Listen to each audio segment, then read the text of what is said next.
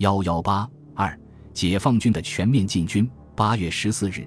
李宗仁在广州召集西北联防军事会议，马步芳、马鸿逵、胡宗南、阎锡山、白崇禧、顾祝同、徐永昌等出席，计划在兰州决战，以青马在兰州牵制解放军主力，马鸿逵部转用于兰州，胡宗南部出陇南围击解放军，并出动空军支援，且要徐永昌前往指挥。一日，胡宗南见徐永昌，指责昨日会议大家说官话，并断定马步芳绝不打，必后撤青海，保存实力。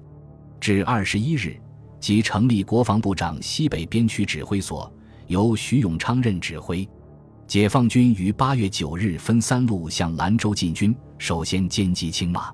至二十日，第十九兵团和第二兵团从东南西三面包围兰州，第一兵团兵逼临下。胡宗南、马鸿逵对马步芳不信任，没有出兵支援，攻击兰州部队，担心敌人撤逃丧失战机，二十一日即发起攻击，遭到兰州守军的坚强抵抗，伤亡严重。于是解放军调整部署，准备攻坚，并准备以第一兵团占领临夏后，加入攻击兰州的战斗，切断兰州守军西退新疆的道路。二十四日，马步芳要求马鸿逵速出靖远，胡宗南急攻天水，但宁马和胡部遭到解放军阻击后，即分别停止于海原以北、宝鸡国镇以南，屯兵不进。二十五日，解放军攻兰部队发起总攻，经过激烈战斗，攻占了兰州外北主要阵地。在兰州指挥的马继元丧失了坚守兰州的信心，是日晚部署经黄河铁桥全线北撤，但解放军很快发现了敌军的撤退行动，马上组织追击，以火力封锁黄河铁桥。二十六日占领兰州，马继元率残部向永登、西宁逃跑。二十七日，马步芳因主力被歼，即飞离西宁，逃往重庆。三十一日，马继元也飞逃香港。是以解放军歼灭马步芳主力 二点七万人。与此同时，解放军第十八兵团攻占秦岭，打开了通往汉中的门户。兰州战役以后，国民党军残部已丧失战斗力，分别向西宁和河西走廊溃逃。解放军第一兵团向青海进军，于九月五日占领西宁，然后以第二军冒着风雪严寒，翻越荒无人烟的祁连山，出奇兵于九月十九日占领张掖，第二兵团于九月四日分兵两路向河西走廊挺进，至二十一日在张掖与第一兵团会师，然后继续西进。九月二十四日，国民党军三万多人在酒泉起义。二十七日，解放军进驻酒泉。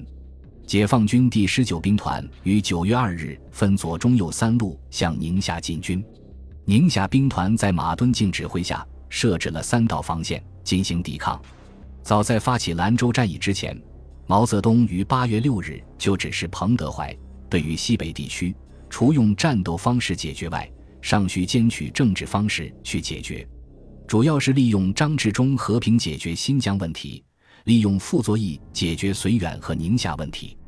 毛泽东原拟利用傅作义和马鸿逵的把兄弟关系解决宁夏问题，但事实上马鸿逵正部署抵抗，和平解决比较困难，而且马步在陕北杀人甚多，因此毛泽东于九月四日又只是对宁马力争全部缴械，但请考虑利用马鸿斌，派人向马鸿斌做些工作，争取大部和平缴械，一步改变的局面。马鸿斌在宁夏受到马鸿逵的排挤，他拥有一个军的实力，曾亲自到包头与傅作义联络，谋求和平改编。解放军首先突破靖远、同心防线，进击中宁，守敌贺兰军逃跑。马鸿斌之子马敦敬所率第八十一军于九月十九日起义，马鸿逵之子马敦敬在金鸡、灵武一线继续部署抵抗，但二十日，马敦敬即搭乘前来督促抵抗的徐永昌的飞机前往重庆，所部军长马全良、卢忠良、马光宗联名通电向解放军求和，但所部仍在抵抗，解放军即进击吴忠堡，于二十一日攻克金鸡，灵武守敌溃散。二十二日，马鸿宾以西北军政副长官的名义召开军政会议，派出代表到中宁，于二十三日与解放军第十九兵团签订和平解放宁夏问题之协议。同日，银川守军溃散抢劫，马鸿宾从银川向解放军告急，解放军即星夜进驻银川，上述协议也已无法执行。绥远问题在北平和平谈判时本有同时解决的拟议，北平问题解决后，绥远省主席董其武即于一月二十二日飞到北平与傅作义面谈。此后，傅作义有以议制方式解决绥远问题的要求，毛泽东原则上同意暂时保存绥远军队原封不动，过相当时间之后再去改编，这就是后来所说的绥远方式。傅作义在北平西郊总部附近留有一条长仅五百米的跑道。一月三十日，在解放军进城的前夕，他派出一架飞机到绥远，临行约定他何时有电，这架飞机即飞北平，在这条跑道上降落。三月初，这架飞机因需修理飞到南京。二十三日，傅作义发电调这架飞机，二十四日到绥远，二十五日到北平接他到绥远。这时正好毛泽东率中共中央到北平，原定着陆场附近解放军增多，已无法降落。傅作义出走的企图不久也被中共中央所发现，空中渠道被截断了。四月一日，傅作义正式发表了接受北平和平的通电。绥远问题从三月二十三日开始，由傅作义派周北峰、严幼文和解放军方面的李井泉、潘基文在北平开始第一次谈判，到六月八日签订了绥远和平协议，同日生效。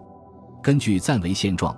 以便改造思想，准备将来做进一步改革工作之基本精神，就关于绥远划界、交通、金融、贸易及派遣驻归绥联络机构等具体问题达成协议，界内由董其武将军管辖。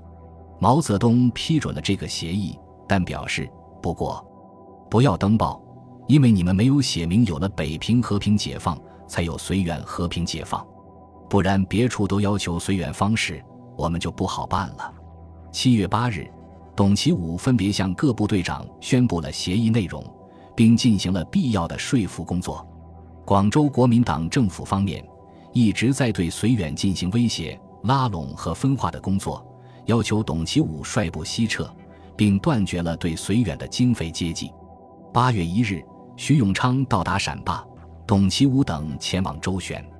徐劝董其武率部西撤，驻二马作战。他估计傅作义只是董其武退河西，力言万不可退至河西，河西死地也，不足有为。驻马不利时，可清、可川、可滇、可印、彼时吴将为诸军办外交，无人必能复国，且必较待高乐之游法国胜几倍。徐永昌回去后，广州方面补发了绥远的军饷，但董其武已决心走和平道路。当时毛泽东于八月六日电告彭德怀说，傅的部下董其武等愿意靠拢我方，但是尚无惩办反动分子、改造部队的决心，而傅作义则已开始建立此项决心，并建议早日解决绥远问题，而不要再拖下去。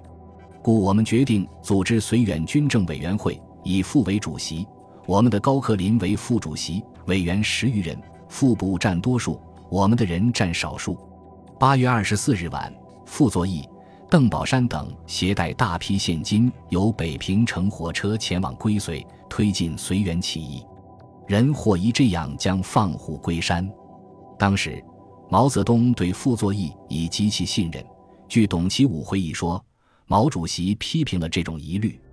相信傅去绥远只能对进一步统一绥远各界的认识，彻底粉碎南京政府的阴谋，加速起义的步伐起重大作用，不会发生其他问题。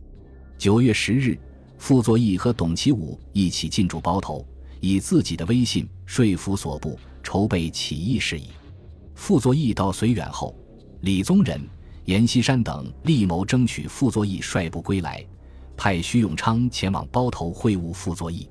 徐到重庆后，蒋介石也写了亲笔信给傅作义，交徐永昌代往。